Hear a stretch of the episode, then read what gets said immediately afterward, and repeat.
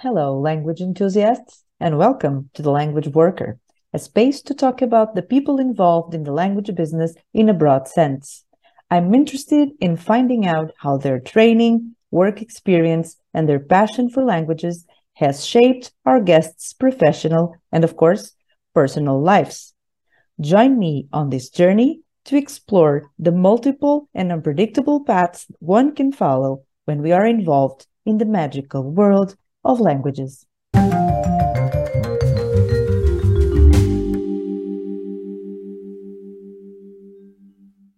On this episode, Antoni Maroto will talk to me about how the language that he started learning when he was a child became such a relevant part of his work. Antoni has recently moved to Portugal, and it really seems like he will make the most out of it, both in business and his private life. So here we are with Anthony, not Anthony, right? I'm saying Anthony because I'm speaking English. Antoni. Antoni. but if you pronounce it in Catalan, it's actually Antoni. Antoni, right. Let's talk about my Catalan situation a bit later. So uh, this is our episode about Antoni, uh, who's here with us because obviously he's also a language worker and he's a good one. I started following him uh, on LinkedIn probably a good year or so ago because his content was good. And now, because all of a sudden he became a fellow uh, Portuguese person all of a sudden not a portuguese person but he now lives in portugal and that even sparked my interest a little bit more. So thank you so much for being here. It's going to be great talking to you because it's actually the first time that we're talking anyway. And I'm sure uh, we'll have a great conversation because you're interesting and I already know that. So could you uh. at least let us know a little bit of your background in terms of work? I know you studied languages, but how did all that start before actually getting to university? Sure. Well, first of all, thank you very much for having me here, Rita. It's a pleasure to be here. I also I've been following you for a while on LinkedIn and I also love your content and I'm happy to be doing this here with you. So regarding your question, uh I guess it all started when I was, I don't know, six years old and my mother had this fixation that I had to learn English, that the English uh, that was being taught at school was not enough. So she enrolled me in an English speaking school that was after regular school. So she essentially deprived me of part of my childhood. Like I was only allowed to see my friends on the weekend. Because you were studying... because English. because I was studying English, you know, like every day after school. So I wasn't a part of the um, after school life that my colleagues had, you know. So that's how it all started. Oh, wow. But apparently you didn't hate it so much. In no, I didn't hate it because, you know, since I'm kind of, of an introvert, I'm okay with not being with uh, people. Like I enjoy my alone time or not being social at all times because it takes a big effort to do that. So I wasn't that mad. I mean, sometimes I was, of course, because I would miss ev- uh, events, but now as an adult, you know, as years have passed, I am very grateful that she made that decision for me because I don't think I would be here where I am if it wasn't for her. So, hmm. yeah, well, I owe it to her. I had never heard about a mother forcing you. so early. Not, for, not forcing me, but kind of like you have to because they also try to like enroll me, you know, like they like I tried like so many sports. I was never never that good at sports, so English there had to be something I could I could do. So yeah. and then I still I still went sorry. the sports route too, and mm. I fell in love with tennis, but that's another story. ah, mm, so there is a sportsman in there somewhere. Yes. so then there used to be. well, it's always time, I suppose, and you're super young and you can do anything you want. So, but then after that experience, so you became fluent and you liked it and you enjoyed it and you learned it, obviously. And then after all that, how did you decide that you were actually going to continue with your language studies uh, at university? So around the time that I was 14, we were started to like be talked about the importance of getting good grades to get into the colleges and the degrees that we wanted. And when I was presented with options that I was interested on, the only one that I found interesting enough to pursue a college degree was translation and interpreting. Mm. So it was an so easy that's how I that's how I decided, you know, that I would continue furthering my language studies and learn to translate and possibly uh make a living as a translator, which everybody told me, oh, it's so difficult, if not impossible, this and that. And all you need to tell me is you can't do this because I will prove you wrong. I'll like do anything that's in my hand, you know, to like be the exception to the rule if possible. Wow. So then you, during your studies, you were very interested, obviously, and you continued well, your language studies in English and other languages or just English? So it all started with English, but then I I took four years of German. Mm. Um, to how was it? Uh, I studied it in something called Escuela de Idiomas, which Mhm. is uh, like school of languages that's financed by the Spanish government and allows you to to study languages for a very modest price. Mhm. This in Catalonia. Uh, this is available all over Spain, but of course, Ah, right. yes, I I studied in, in Catalonia, and then I was able to use part of that time. I claim it as credits for for college for my degree. Hmm Okay. I took uh four years of Russian because when you uh take uh translation and interpreting, you generally have to select um, a few languages, your main foreign language language, which in my case was English. Then I went with Russian, and then I had the option to add another one, and I went with French. Oh, wow. So I took I took two years of French, Mm. and then over the years, I kind of, you know, like flirted with a few languages like here and there on like Duolingo and and stuff.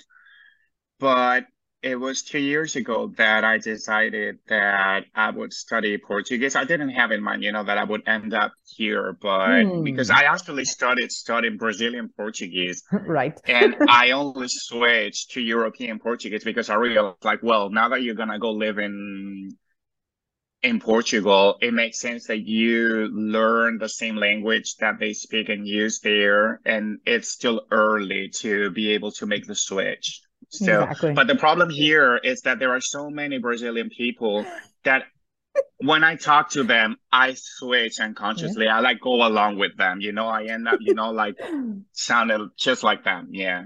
Which Yeah, I I hope I hope. I hope they understand, you know, that I'm not mocking them or anything. I'm just, you know, like trying my best, but it's very hard, you know, to keep it European for me for some reason. I guess because I studied it before, you know, when I when I talk to a Brazilian person. Yes, it is tempting. Just go after them. Yeah.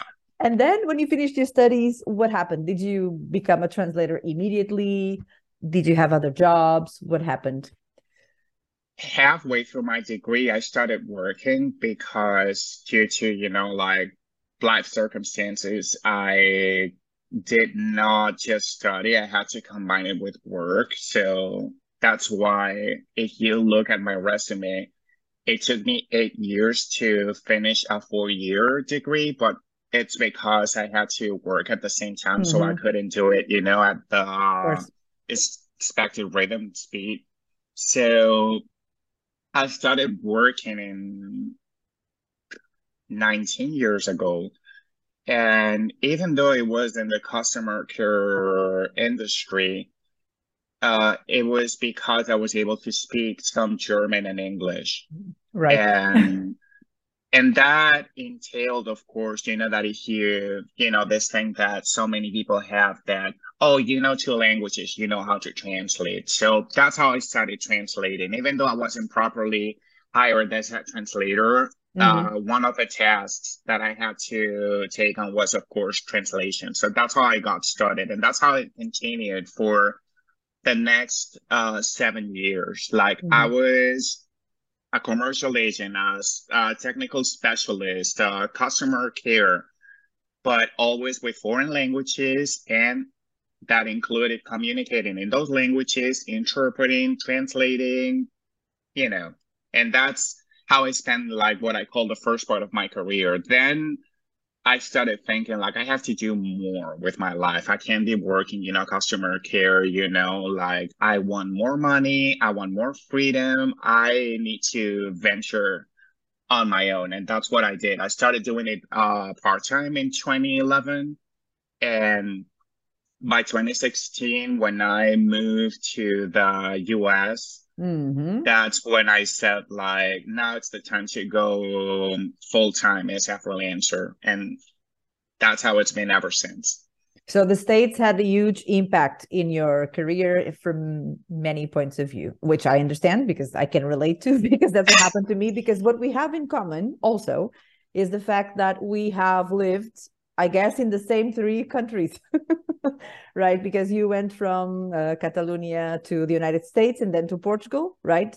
And in my case, I went from Portugal to the States, then back to Portugal, then to Catalonia, and then back to Portugal. Okay. So I okay. did live in Barcelona for two years while working as a project manager at TransPerfect. So that's what I was doing in Spain. so I guess we have lived in the same countries right now, right? Oh yes, we have.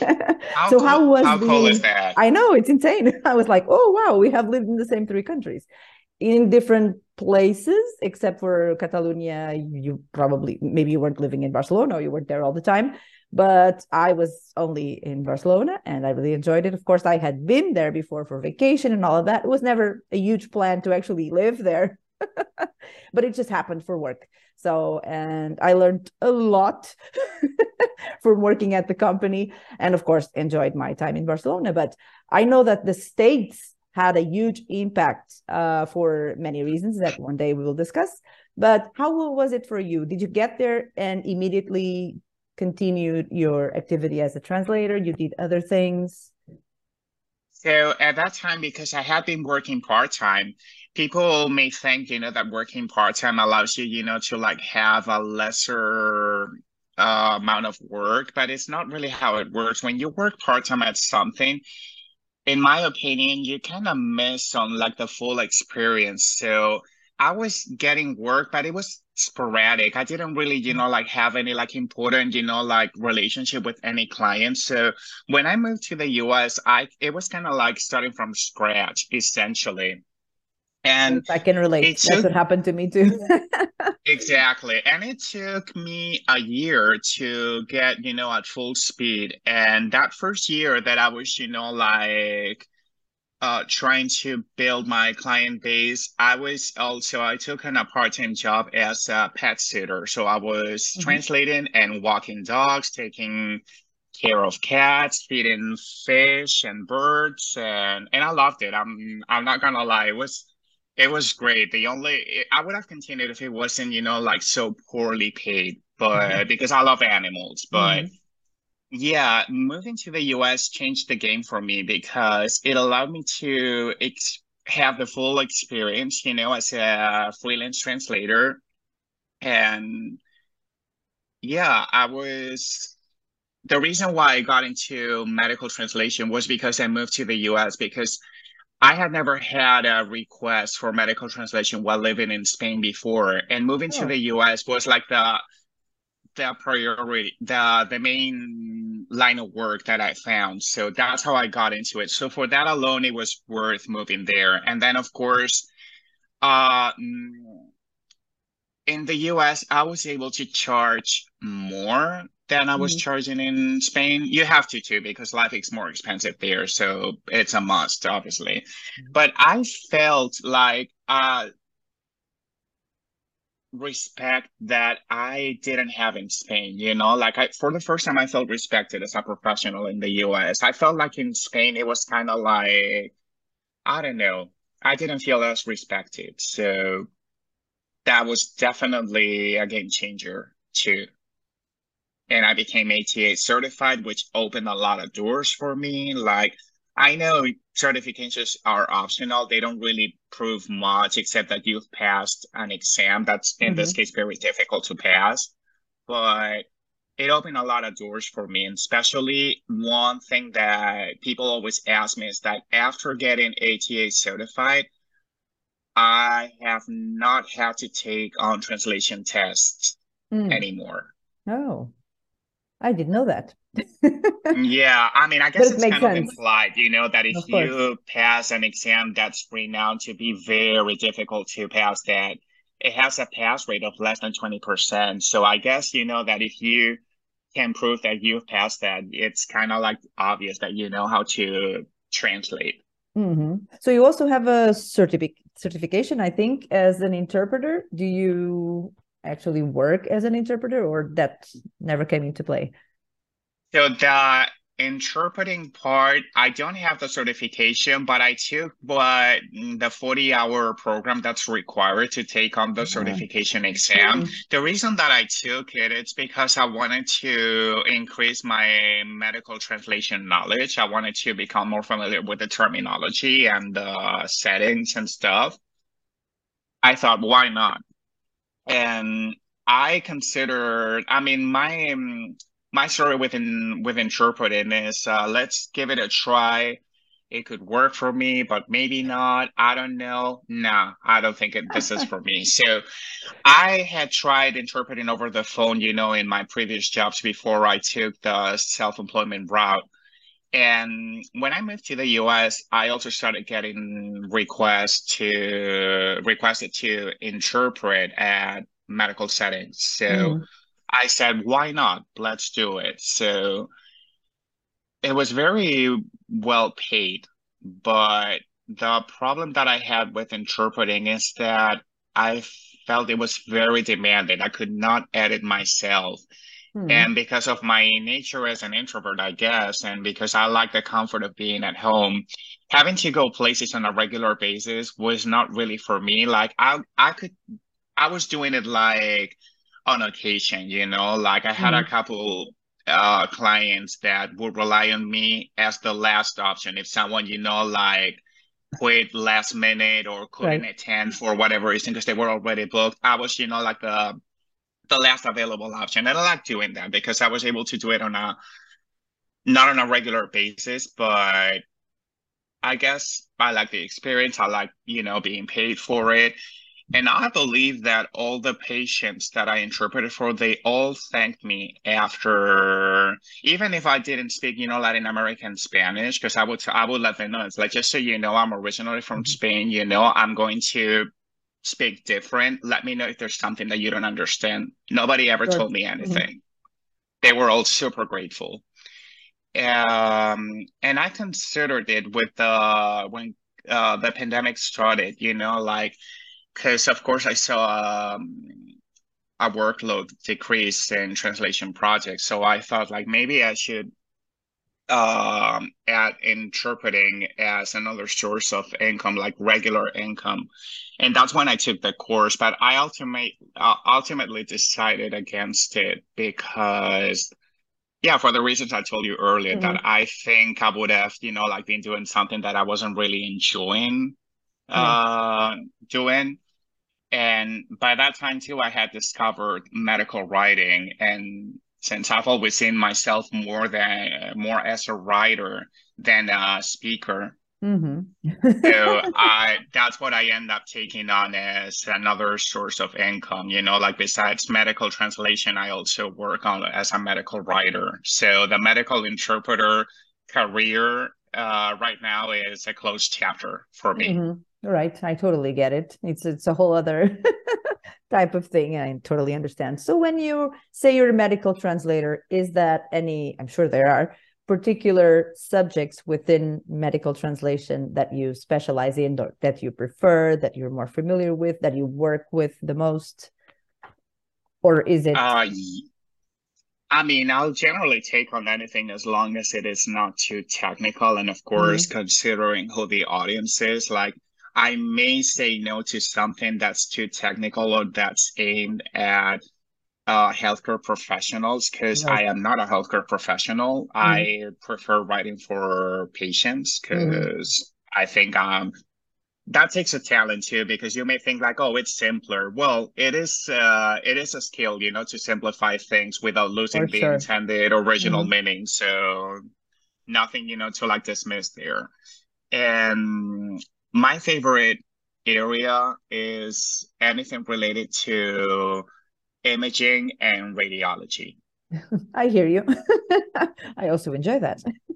I have I don't know why I have a big fascination with all, yeah, all the techniques and the applications. And I guess it all started because I used to, I still do, but I used to, while I was in the States, uh, I used to uh, take on translation projects that involve translating uh, clinical histories of patients. And of course there would be imaging studies you know like included. And yeah makes sense. because yes. And because they use you know like very like specific uh language i was very curious and i started you know like um studying about it and mm-hmm. i thought like i think this is my favorite area so that's what I enjoy the most. But I'll generally take on anything and everything regarding the the human body. And then another area that I love is pharmacology. Mm-hmm. And of course, anything related to um, clinical trials, whether it is to, you know, like test uh, a drug or a medical device, that's something that it's up my alley too. Mm-hmm. Very good. So I, of course, as I su- suspected, your um, presence in the state in the states had a lot of influence in your career. But the question is, do you think that coming to Portugal will also have an impact, and probably not the same type of impact because now your career is a little bit more solid, but how do you see that being in Portugal is going to impact your career as a translator? Honestly, I didn't come to Portugal for, I did this just for personal reasons, not for, I mean, I love that I'm back in Europe and it's gonna allow me, you know, to like, I hope make mm, contacts. I mean, to retain my US customers, but also um, get European uh, customers as well. Mm-hmm. But regarding that, I came here uh, looking for a simpler way of life. I love mm. one of the reasons I love it here in Portugal. It's because people don't seem to be in a rush, and I love that. In the US, everybody is busy, everybody's always running and things, and I don't see that in Portugal, and I love it. And yeah, I like. Uh, how comfortable life is is here yeah i wanted to be back to be closer to to family uh my husband used to uh, he's american he used to live in barcelona with me and he was actually the one always telling me like whenever you're ready you know to go back to europe let me know because i'm in mm. like he doesn't want to he didn't want to really be in the US. So the moment that I decided like let's try Portugal, it was like, yeah, let's go ahead and let's make it happen. And here we are. yes, and I I hear I I read your posts about it, and I'm fascinated by the details that you are focusing on. Obviously, a lot of language related content and you're having fun even going to the supermarket so i've been reading about that uh, so what do you think the future will entail for you living in portugal working as a translator what's going to happen from here onwards? Uh, well, I really can't see the future. I prefer to take day I would take one day at a time, but I always hope things are working out for the best, and that means, you know, that I'm gonna continue to like increase my income, find a better balance between life and leisure and work, and be able to um, travel and visit places and be healthy and yeah, I have I'm positive about the the future in general, whether it's work related or life related. Okay, that's great. Well, thank you so much for this conversation. Now that I know that I have another reason to visit Porto, I love it in there, but I cannot wait to ha- to have a coffee in Majestic Cafe with you. yes, please. Let's make it happen. Whenever you're in town, please let yes. me know. I'll be happy to to meet you and show you. Are you very familiar with uh, Porto? I've been there a couple of times. You can say that I I know a little bit about Porto. I've been there probably three or four years, so the last time, but I really enjoy it. I'm actually such a fan of Porto that I really need to go as soon as possible so that we can have a real coffee. We can talk a little bit more about our experiences in the three countries where we have lived and about yes. our experience in translation. So thank you very much. And I do hope that everything goes okay with you and that you enjoy staying in Portugal forever as much as you do now, as long as you stay. Thank you so much. I really appreciate it. Thank you very much. Thank you.